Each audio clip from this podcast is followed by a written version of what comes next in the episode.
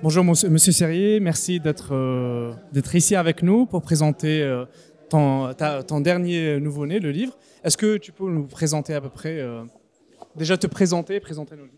Bonjour à tous et à toutes, je m'appelle Frédéric Sirier, je suis avant tout écrivain, donc j'ai fait une incursion dans le monde de la bande dessinée avec le travail que j'ai fait sur, sur Franz Fanon pour raconter sa vie dans une BD qui s'appelle tout simplement Franz Fanon. Voilà.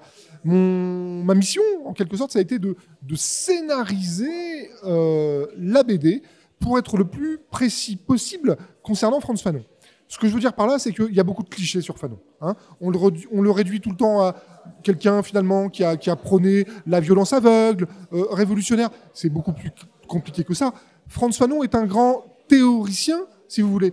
Et euh, l'idée pour nous, ça a vraiment été de le, replacer dans son contexte scientifique du point de vue de sa formation en France, successivement à Lyon et euh, en Lozère, où il a appris les bases de ce qu'on a appelé la social thérapie.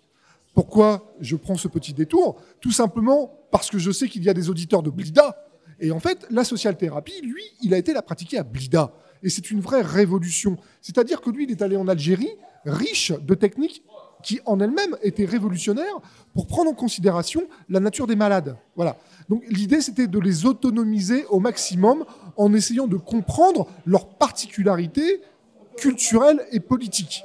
Voilà. Alors Fanon a été absolument effondré lorsqu'il a vu l'état de la psychiatrie coloniale et lorsqu'il a découvert l'état des malades euh, euh, à Blida. Voilà un petit peu euh, le projet.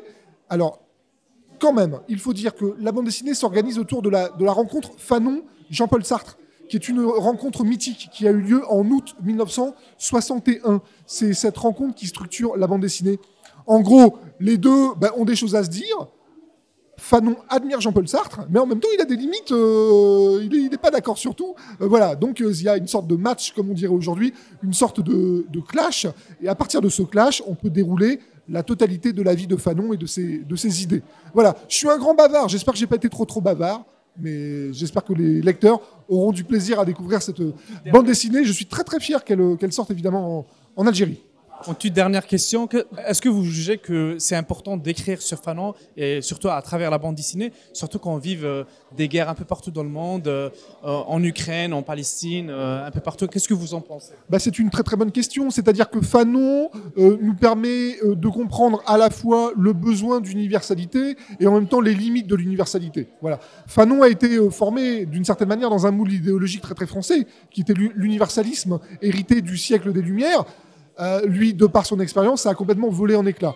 C'est un grand, c'est le grand, à mon avis, hein, c'est le grand théoricien de la décolonisation qui, lui, je vais peut-être vous faire une confidence et ça peut peut-être étonner les auditeurs algériens, m'a aidé à envisager différemment ma vision de la France elle-même. Voilà. Donc euh, la pensée de Fanon est on ne peut plus actuelle.